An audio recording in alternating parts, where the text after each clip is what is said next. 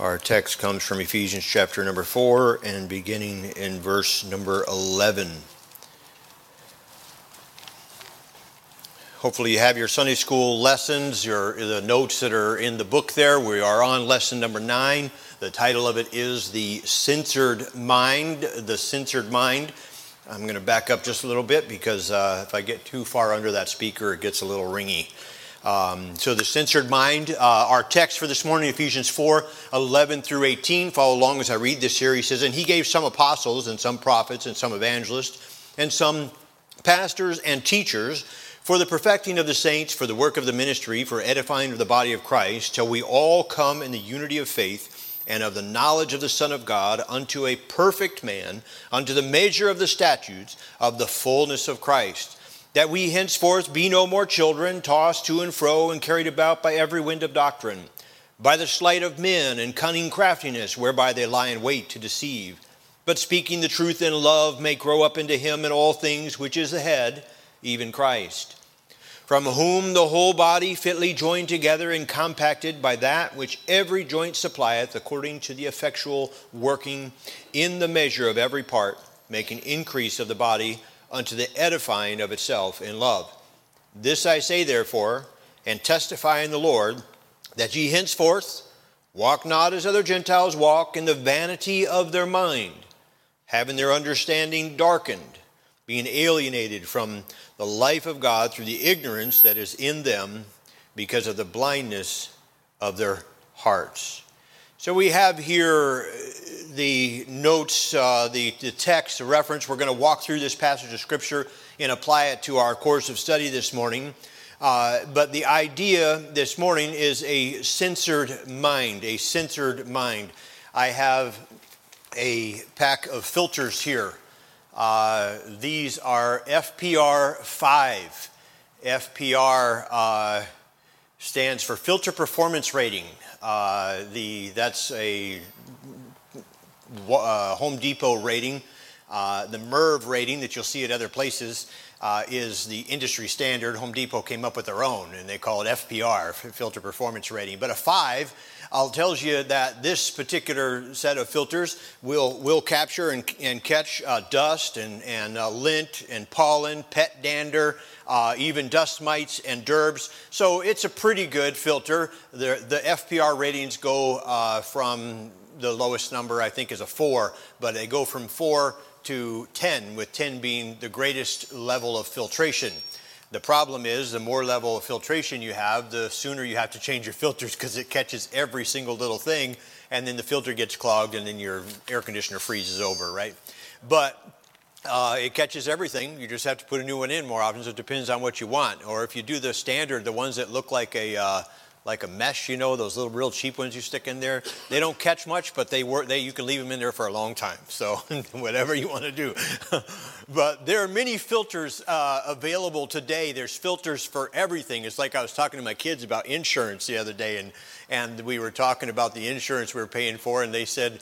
Uh, oh, is that life insurance? I said, no, that's just medical insurance. And then they have life insurance, and then they have uh, car insurance and homeowners insurance and landlord insurance and renters insurance and you have uh, disability insurance and long-term care insurance. And i said there's a lot of insurances you can pay for. Welcome to life you know? This is the way it is. But there's a lot of different filters. You got uh, oil filters uh, for your car. I've got a hydraulic filter on my log splitter uh, air filters for our air conditioners uh, those of you that had a cup of coffee this morning, uh, that coffee went through a filter uh, to drain out the, the granules, right? They've got filters for that. Actually, the water that was used to make the coffee went through a couple of filters before it came out the tap here. We have a large sediment filter that we use first before it comes in from the well uh, to get us clean. And then when it comes out of there, before it comes to the building, it's filtered. And then if you get it from one of the refrigerators or one of the drinking, like the drinking fountain, that has its own dedicated filter on it. And uh, just to make sure we're getting very clean, purified water that's available for the church family. So the filters, what it does is it blocks out things that you don't want. It blocks out things that are harmful, things that you want to try and capture and keep out out of your life. And you know what? The Holy Spirit serves as a filter for us as Christians to help censor, to help protect the mind of the believer. There's things in this world that should not be entering the mind of the believer, and the Holy Spirit helps to protect us from those things. And this process of filtering our mind makes it possible, Romans 16 19 tells us, for us to be wise unto that which is good and simple concerning evil. So we should, in our life as believers, continually becoming more and more wise concerning that which is good and simple concerning evil. You know, it's not the best thing for a Christian to actually know everything that's going on in the world. It's not really, you're not filtering much if you happen to know who the latest artist is on the top 10 charts. If you know who the, the, the, premier rap singer is today in the world, and I, I, have no idea about even who's out there, let alone who happens to be on top right now. I mean, if those are the things that you know, you're not filtering your mind very much. You're consuming and taking in if you know who the number one movie star is today or what movie made so much at whatever box office thing that happens to be going on. What I'm saying is, this world, there's a lot of things that we can take in in this world, but Christians, we ought to be filtering some of that. We shouldn't just be consuming and bringing in everything that the world pushes on us, and it is pushed on us in today's world and society through advertising and uh, the different devices you have. Constantly, things are being pushed to you, pushed to you, pushed to you, and uh, you know you're getting all kinds of that inundation from the world. So the filter we need to have the Holy Spirit of God, and that's what the idea of a censored mind is. So we see here, first of all, according to our text that uh, one thing that helps us with this filtering process is the gift of God called men. The gift of called men, men that God brings into our lives that help us. The church is used by God to help build people. The church helps build people. He tells us here in verse number 11, and he gave some apostles and some prophets and some evangelists and some pastors and teachers these are gifts that God gave to the church to help God's people to live and be directed and to be encouraged, to be edified, to be helped in the Christian life that God has us in. Now, he tells us here a couple of things just in, in this verse here, just to help us get some understanding about it. I want you to know that he, first of all, he gave us what I'm going to call the Holy Scriptures. He gave us the Scriptures. And I'm going to apply the scriptures to this fact of the first thing here, he gave some apostles and some prophets. I would liken the apostles to the New Testament and the prophets to the Old Testament. Uh, the 12 apostles given to us by God were men who, by the, according to the Word of God, in order to be an apostle, you had to be an eyewitness of his resurrected body. You had to be an eyewitness of the resurrection of Jesus Christ. And therefore, because there are there's nobody alive today that was an eyewitness of the resurrected Christ, we don't have apostles today in the true biblical sense of the term. Now, there's some people that like to call themselves apostles. I'm apostle so and so or whatever. But you understand, according to the biblical sense of the term, that they have to have seen the resurrected Christ to be an apostle to have the power, to have the authority, to have the uh, direct connection to God that the apostles had, that had to be uh, like those in the New Testament. Let me read for you what Wiersbe said about this. He said, The word means, this is apostle, one who is sent with a commission. The apostles were given witness of the resurrection of Christ, Acts chapter 1, verses 15 through 22. And therefore, had to have seen the resurrection of Christ personally. There are no apostles today in the strictest New Testament sense. Of course, in a broad sense, all Christians should have an apostolic ministry, that is, one sent with a commission. We believe in the Great Commission. We believe God has told us to go into all the world and preach the gospel to every creature. So, in that sense, he's saying everybody should have an apostolic ministry. Everybody should be fulfilling the Great Commission. But in the true sense of the New Testament, he said there are no apostles in the strictest sense of the New Testament. Um, and he goes on, he says, As my Father has sent me, even so send I you. But we must not claim to be apostles. So I, I, apply the apostles to the New Testament, and then we see the, he gives some prophets. Likewise, the prophets uh, that are listed here are no longer needed because we have the completed canon of Scripture. We have the Word of God. We have all of the Old Testament prophets that are there for our learning and our edification. Again, you say, well, you know, Pastor Caleb, who are you to say this or that? It's what I've always believed, it's what I've been taught. Uh, but I'm really nobody. So let me give you somebody who's much wiser than me uh, and knows the Bible much better than me. Uh, Warren Wiersbe said this We commonly associate a prophet with predictions of future events, but this was not his primary function. A New Testament prophet is one who proclaims the Word of God. Christians today do not get their spiritual knowledge immediately from the Holy Spirit through divine revelation as Old Testament prophets did, but meditatively through the scriptures. So he's saying, listen, we, like the Old Testament prophets, were given divine revelation from God to put down on scripture that other people should learn and be edified by. The, we do not have prophets today in that sense. We get our instruction from God by meditating on the Word of God that He's already given us. It's provided here he says here, by meditating thoroughly uh, and through the Spirit that teaches us the Word. With the apostles and the prophets, the foundational ministry of the early church, they were the foundational ministry of the early church, and they are not needed today. So, when we're talking about the apostle and the prophets, what we're talking about is he's given us the word of God. He's given us the completed canon of scripture, the Old Testament and the New Testament. This is what we need. Now, um, let me tell you, you're bound for heresy in a hurry when you try and open up the canon of Scripture. What I'm saying is, when you get to the place where you believe that I receive direct communication from God and God is going to give me, not, not God talks to us, God leads us, but He's never going to lead you contrary to the Scripture.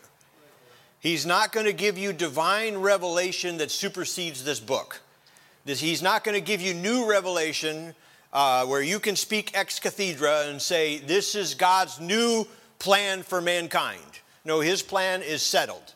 It's given to us in the book. New plan for mankind is not going to come. That's very clear according to the Word of God, and he's not going to give you direction that's contrary to the Word of God. Uh, the Holy Spirit is never going to reveal anything to you or give you any direction that is contrary to the revealed Word of God, okay? So we've got to be careful about that and, and be cautious that we don't uh, open ourselves up for that. So not only does He give us the Holy Scriptures, but He's also given us some human speakers some people to help us understand the scriptures, to uh, preach the word of God to us, and he calls those here the evangelist, pastors, and teachers. So the evangelist, uh, evangelists are fun, they're exciting. Uh, they are to in, evangelize and encourage the church and the believers. You could say the evangelist, his gifts are centered around the salvation of souls. Really, that's the, he's been given the gift of evangelism and uh, the reaching of the lost. His gifts probably center around that. Now, they do a lot of other aspects, but that would be the kind of the focal point of their ministry, the evangelist.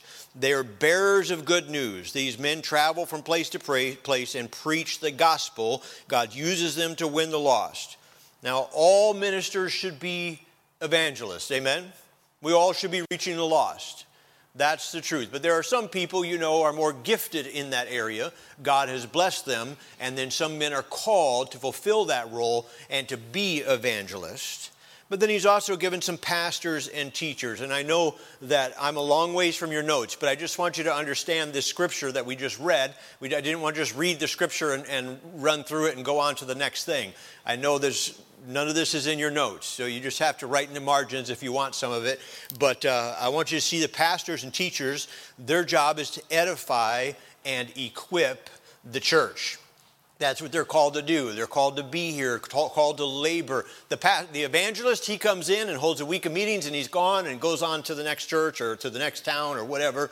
But the pastor, teachers, are called to be here. They're called to serve, edify, and equip the church. You could say his gifts are centered around sanctification. So the evangelist's gifts are centered around salvation, reaching the lost. The pastor and teacher's gifts are centered around uh, sanctification, that process. And we're going to talk a little bit more about that in just a minute. But uh, now, every pastor should be involved in evangelizing, he should be winning the lost. And in some respects, evangelists uh, are also edifying the church and encouraging the church to, to you know, love and good works. But where is their focus? Where is their, their calling? What is it God has gifted them to do? And so the pastor is to be a shepherd. He's to lead and feed the flock, according to Acts chapter 20, 28. He says, Take heed therefore unto yourselves and to all the flock over which the Holy Ghost has made you overseer to feed the church of God, which he hath purchased with his own blood. So he says there to take heed to yourselves, uh, take heed to the flock. That is, just guard it, protect it, watch over it. That's the job of the pastor. He's supposed to be doing that. And he says to feed the church of God. That's what we're supposed to be doing as a pastor. That's Acts 20 28, the job of, of a pastor. Now, God's people should be receiving the word of God every week. We should be receiving the word of God, not, not entertainment. That's not what church is for. There's a lot of things in this world that are centered and focal point is entertaining people. The church, that's not what the church is called to do. The church is to, to feed the people. The church is to edify and equip the people to do what God has called and wants them to do. You know, this last week uh, I was going through Sam's Club and I saw a 12 inch pecan pie. And I said, You got to have pecan pie at Thanksgiving. I mean, just got to. That's not what I was in Sam's Club for, but that is what I bought at Sam's Club. I came home with a 12 inch pecan pie. This was about three days before Thanksgiving. Well, the next day, I had been here in the office working all day, and uh, it was about 2 o'clock in the afternoon, and I went home and I hadn't eaten any lunch yet. And it was it was it was some hours before supper and that pecan pie was sitting right there on the counter and i says we better see if that pecan pie is good right? We're going to check it out. So i had a big helping of pecan pie and it was delicious. I enjoyed it. I didn't even know we had whipped cream. Later mary told me we got whipped cream in the fridge. I said man i wish i'd have known that. Now i got to have another piece. Amen. But although that's good you can't live on pecan pie I mean, you just can't live on that. You got to have some good food. And uh, we've got to be careful that our churches are not built around entertainment. You can't live spiritually on just entertainment. The message of God, I work hard to make the messages engaging. That's what this illustration was about, to make it engaging. But I also work hard to try and make sure it's not just entertaining. I want the messages of the Word of God to be Bible centered, to be Bible focused. This is what has the power to change lives. Not a story, not an illustration. Those things help make it practical, and I am a very practical person. I don't know how to be any other way. I'm a pretty practical, down to earth guy. That's just who I am. But I always, in my preparation and my study, if I look through my notes, and I have a page of notes and I don't have scripture in there, I go, I said, there's something wrong. Because there's, this should be focused around scripture, not focused around a story or around illustrations or around long application. The scripture should be the focal point. And so I'll go back and say, what, what, what can I cut out of here and where can I put scripture in here? because it needs to be focused around Scripture, and it's something that I strive to do. I work hard to not be uh, the I know you guys have probably all seen it where somebody got up to preach and they said, Well, let's read our text today. And they read one verse in the book of Psalms and then they preached for an hour and never again did you look at the Word of God. Never again. And, and what they were preaching on was probably a stretch from the text. Like you didn't even, you never even thought about it again. And sometimes those messages are engaging uh, and maybe even entertaining. But I, I I want to make sure that we're always pointing to the scripture.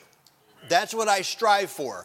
I, I, work in the messages to make sure that, I mean, yes, they need to be engaging, and I don't want you to come in and just be falling asleep all the time. You know, just man, I wish Pastor had a story once in a while. I wish he, I wish he had something to help us focus because, you know, so there needs to be a balance there. But boy, we've got to be very careful that we don't drift towards entertainment and away from edification because it's the Word of God that edifies and that's where the focus needs to be. That's the job of the pastor. In Titus chapter 1 and verse number 3, he says, But he, but hath in due times manifest his word through preaching. The word of God is to be manifested through preaching. That, so preaching is right. Preaching is what we're supposed to do. This is uh, what God has called the pastor and teachers to do to, to preach, but it's to preach the word, to be instant in season and out of season. That's what we want to do. Now, I know not all preachers do it right. And I know I'm not throwing anybody under the bus here because what I'm I'm just a sinner saved by grace. And there's times that I'm weak and I fail. And even in my preparation uh, I might preach a message that's a little bit weak on the, the textual side and uh, a stretch. And in my mind when I was preparing it it sounds really good I've gone back and looked at some of the messages I preached in 2014 and 2015, and I'm like, oh my goodness, the God's people must have been like, oh, let's pray for Pastor, let's pray for Pastor. As I'm like, boy, the church was so patient with me and gracious as, as uh, I was growing and learning, and, and so I, I'm saying, I know that sometimes there's pastors that don't do it right, and sometimes they, they, they get off on the wrong. And I know there's pastors that are hypocrites, just like there's people in the pew that are hypocrites right? That's, that's, that's the way it is. But I want to encourage you don't throw the baby out with the bathwater. Don't give up on God or give up on the church because of one or two that you've known that haven't done it right. Because there are some men that love God and are trying to do it right, understanding they're just sinners saved by grace, just like you and I. And uh, they're, they're, they're doing their best. They're not on purpose you know, doing something. Maybe they've been trained a little bit wrong or, or they've come to uh, a t- particular pattern that's not really right and they could use some instruction, and some help, but let's not uh, be too hard on them. I want you to see uh, letter B here in your notes there. The congregation has been prepared. Uh, God loved the church and gave himself for it. The church of God. God loved the church and gave himself for it. He wants the Christian to be victorious, and he's given the church to help that come to fruition. Now, God does not need you and I to build the church. He says, I will build my church. But you and I need the church to build our lives. Okay, does that make sense? God does not need us to build the church, but we as God's people, by God's design, He loved the church. And we need what the church offers, the spiritual Christian, we need that to be what God wants us to be. 1 Corinthians 1, verse number 8, write this down underneath the notes there. He says, For the preaching of the cross is to them that perish foolishness, but to us which are saved, it is the power of God. It is the power of the God. The preaching of the cross, we come into God's house, we come into the church, and the preaching, some people look at it and say, Boy, this is foolishness. But to us, we know that God is using it to shape our lives. God is using it to encourage us in this Christian walk. God is strengthening us and helping us to be what we need to be. And we need preaching. Preaching should have a priority in our life, even in our churches sometimes. And I have got to hurry, but in our churches sometimes there's not a priority put on preaching. And I don't mean from the pulpit, and I don't mean from a general way of speaking. I'm talking about in our individual lives especially when you get active and you get busy working for the Lord, serving God in different ministries here at the church. Um, it's amazing how many people have things to do as soon as the preaching starts. You know, we get up and, and okay, turn in your Bibles to, and three or four people get up and walk out of the auditorium. They've got something they've got to do right now, right when the preaching happens. Oh, they've got to get something ready for this, or they've got to, you know, something for the ushers or something for uh, the nurseries or something for the there's all kinds of things. And, and i'm not saying those are sinful or wrong things. There's work that needs to be done. There's lots of people serving. We got a large we got a very serving church. Probably every one of you here just about have responsibilities here at the church. But we individually personally have to put a priority on the preaching. You have to decide in your heart listen, if I have something I need to do, I'm going to do it during the song service. I'm going to get it done during handshaking time. I'm going to get it done during it because the preaching of the word's coming, and that's I need to be in God's in the auditorium to hear the preaching. Not not saying, oh well, uh, I'll get this done during the preaching. I mean, we need to put a pri- personally, we need to put a priority on that for us because we know that it's what God wants us to do to hear the preaching of the word. God has called some men to preach, and He's called others to let that edify and strengthen us. One day, the preacher's going to give an account for what he preached. But you know what? One day, the people are going to give an account for what they did with what was preached. Whether it was disregarded or it was used or, or uh, they followed and, and, did what God wanted them to do, they learned the lessons that God had for them. So we see here, secondly, uh, through the goal of a Christ like maturity through Christ like maturity. That should be the goal of every Christian life. We know to be conformed into his image, to be made like Christ, to be maturing as a believer. Somebody said, Few women admit their age, and even fewer men act it. Our goal ought to be to, to be mature believers that should be our path, our desire, not just to exist as a Christian, but to be growing. And that's what we see in our text here that God gave us apostles, evangelists, uh, prophets, teachers, these things. Why did he do that? He says in verse number 12, he says, For the perfecting of the saints, for the work of the ministry, for the edifying of the body of Christ. This is why God gave us these men. This is why the church is set up. This is why we have the Word of God for these purposes. And I don't have time to break all those down and talk about that further. We see letter A there in your notes a mandate for service.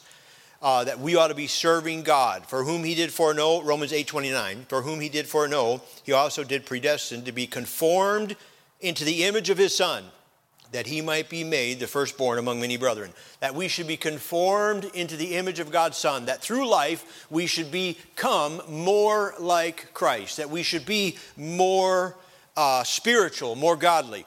Now, everybody in their Christian life is in one of three places. And by and large, as we get into this, you'll understand. But uh, the Christian life begins with what? You tell me. Salvation. So there are some who are lost that their Christian life hasn't begun yet because they haven't put their faith and trust in Christ. But at the moment of salvation, that's when your Christian life begins. That is, according to the Bible, the new birth. You've been born again. Your Christian life now just begins uh, at salvation. So we've got those that have just been born, they would be considered babes in Christ. And then you immediately begin or enter a process that's called sanctification. And we mentioned that, that earlier, but sanctification. This is the process through which we become more like Christ, where we grow as believers, where we are changed into the image of His Son. Sanctification. I want you to know that, and we're going to get to this last one in a minute, but the conclusion of this is glorification. So, everybody here, if we set a timeline up and we set salvation here, right here at the uh, organ, if we set that up and we put glorification, when we are in heaven and we are given our final glorified bodies, we put that all the way over here. Everybody in here is somewhere between, sanctif- between salvation and glorification. We are in the process of sanctification. Now, I want you to know that this is not a linear process that takes place based on age. It's not all of a sudden, oh, I've been saved one year, now two years, now three years, now four years, now five years, now six years, and I'm moving towards glorification. Now you are one day, you don't have, you don't know when that day's coming. We're all moving towards that day where we're going to be glorified. But the process of sanctification, where we are changed into the image of God's Son, we are made more like Christ, is a process that's not based on age, it's based on growth. And there are some people that have been saved many, many years and they are still right here. Here saved. They've been saved a long time, but they have not grown spiritually. They have not taken any steps to be more like Christ. There are things in their life that were in their life when they were lost, and they're still there. They haven't made those changes. There's things that they know God wants them to do, and they haven't taken a step to do them. They're still a babe in Christ, even though they've been saved 4, 5, 6, 10, 15, whatever it is. Now, there are some people that have only been saved two or three years, but they got saved and they said, Man, this is what I want. Hallelujah. Give it to me. Feed me. Let me know what I need to do. I'm going to do it. Oh, I'm not supposed to be doing that? Yeah, I'm going to put that off. I'm letting go of that. I'm going to put off and put on, according to Ephesians chapter number four, uh, the put off and put on chapter, the things we're supposed to let go and the things we're supposed to do. And so in their life, they're way over here in the process of sanctification, only though, even though they've only been saved a few years. Does that make sense? So that's the process we're all in. And what happens is we've got to use the Holy Spirit and the Word of God to filter things out of our life that aren't supposed to be there so that this process of glorification or sanctification takes place in accordance to God's will. We see the establishment of this in verse number 14 in our text. He says, That we henceforth be no more children tossed to and fro, carried about with every wind of doctrine by the sleight of men and cunning craftiness whereby they lie in wait to deceive. You see, you grow in the Lord. You no longer are you tossed to and fro. You've become stable and sound in your, in your faith and how you trust God. The filter cuts out those things, those men, those cunning craftiness. You're not tossed to and fro by that. Why? The filter cuts that out the sleight of men, those men that uh, try and deceive you, uh, the filter cuts that out. And we see in verse number 15 and 16 the edification that's supposed to take place. But speaking the truth in love may grow up into him in all things, which is the head, even Christ, from whom the whole body, this is talking about the church now, is fitly joined together and compacted that is agreed together that they're going to fulfill the work of God, and every joint supplieth according to the effectual working the measure of every part. That is, every part has a job to do, and they work together to fulfill the job. And so, in this process of edification, we see there's communication that takes place. You know, we're supposed to communicate with love. Uh, love, here, let me say, we, we want to preach the truth, amen? What does he say here? But speak the truth what? In love. We are to speak the truth in love. Do you know truth without love is just mean? It might be truth, but truth without love is mean. And everybody says, Amen. We don't want to be mean. I can't stand mean preachers. But love without truth is meaningless. So we need the truth. And that's a balance that God has to give us. And it's, it's something that really gifted by God for men that can, can effectively communicate truth with love. We've got to ask God for that, the help to do that, because men need the truth but we got to do so with love. That's what we're called to do, the communication there. Then we see the compacting together, the agreement that we agree together to fulfill the work of the ministry. And then between somewhere between salvation and glorification, we're on this process of sanctification, and our goal should be to mature, to allow the filter of the Word of God and the Holy Spirit to censor our mind that we keep things out that shouldn't be there because we want to be like him. And then we see glorification given to us in our text here. It's in verse 13. It's kind of right in the middle of what we just went over. But we see in verse number 13, he says, Till we all come in the unity of faith and of the knowledge of the Son of God unto a perfect man, unto the measure of the statue of the fullness of Christ. When are we going to be like Christ? When we get there, amen. Until then, we've got to battle this old flesh. Until then, we're going to take two steps forward for God and be excited about it. And old Sufla, he's going to come and attack us, and we're going to take a step back, and we're going to be mad, and we're going to say, Lord, help me do right. And we're going to take two or three steps for God, and we're going to battle the flesh, and then we're going to take a step back, and you're just so frustrated, and oh, Lord, help me. But hopefully, as you're going through this life, you're starting to make some progress, and although you might fall a little bit, you've come back to here, but you're still praise God, I'm not what I should be, but I'm not what I was. Amen? And that's the process of sanctification that takes place in the Christian life. And it is an ongoing battle, a daily battle that we have to do. And of course, the filter really helps with that. We see letter B here that you have a measuring stick. The measuring stick is not what other people think of you. The measuring stick is, is not how do you stand up next to uh, Bradley. What, is Bradley the measuring stick? No, the Word of God and Jesus Christ is the measuring stick, God's Word. And He's uh, what we're to be striving to be like. So, lastly, through the grieving over corrupted morality, through grieving over corrupted morality, Christian, we ought to be disturbed about the vile, wicked state of our society. This, this, the corrupted morality that's out there, something that should bother us deeply. It shouldn't just be something that's careless and okay, sarah, sarah, whatever. Uh, no, we are the, supposed to be salt and light in this world, and light dispels darkness, and men love darkness. Why? Because their deeds are evil. We see the presence of darkness is there. There's no disputing that. Nobody's questioning that. That's not what's, what the discussion is. There's definitely a presence of darkness.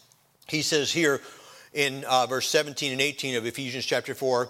He says, This I say then, and testify in the Lord, that ye henceforth walk not as other Gentiles walk, in the vanity of their mind, having their understanding darkened, being alienated from the life of God through ignorance that is in them, because of the blindness of their heart. Beloved, the saved have a new walk. Its salvation begins with repentance, it changes our life Old things are passed away, all things are become new.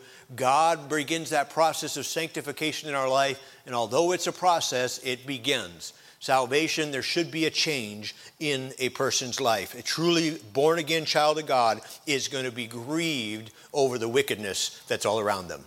It's going to bother them. They're not going to be looking for an excuse to participate in it. They're going to be grieved and broken over it and want to do all they can to get away from it. That's what the Spirit of God does in your heart. The saved have a new walk, the saved have a new light in their life. The reality, according to this text, is that lost men are walking around in darkness. They may feel like they know a lot. They're ever learning, but never coming what? To the knowledge of the truth. Never coming to the knowledge of the truth. They, they don't know the truth. They don't have the light. As long we have a new light, beloved, as long as we're willing to turn it on and yield to it. Ephesians 5, verse number 8 says, For ye were sometimes in darkness, but now are ye light in the Lord. Walk as children of light. We are supposed to walk as children of light. We see here, he's given us the last point is the power of directness. God has declared to us, Ye do err not knowing the scriptures. It's our job to know the scriptures, to know the word of God, to let this light be a light to our way and a lamp to our feet. That's what this is, that's what it's for. And we need to have a filter up, a censor to protect our minds. Are you reading God's word daily? Are you in church when the doors are open, listening to the preaching of the word of God? How do we expect to walk as children of light?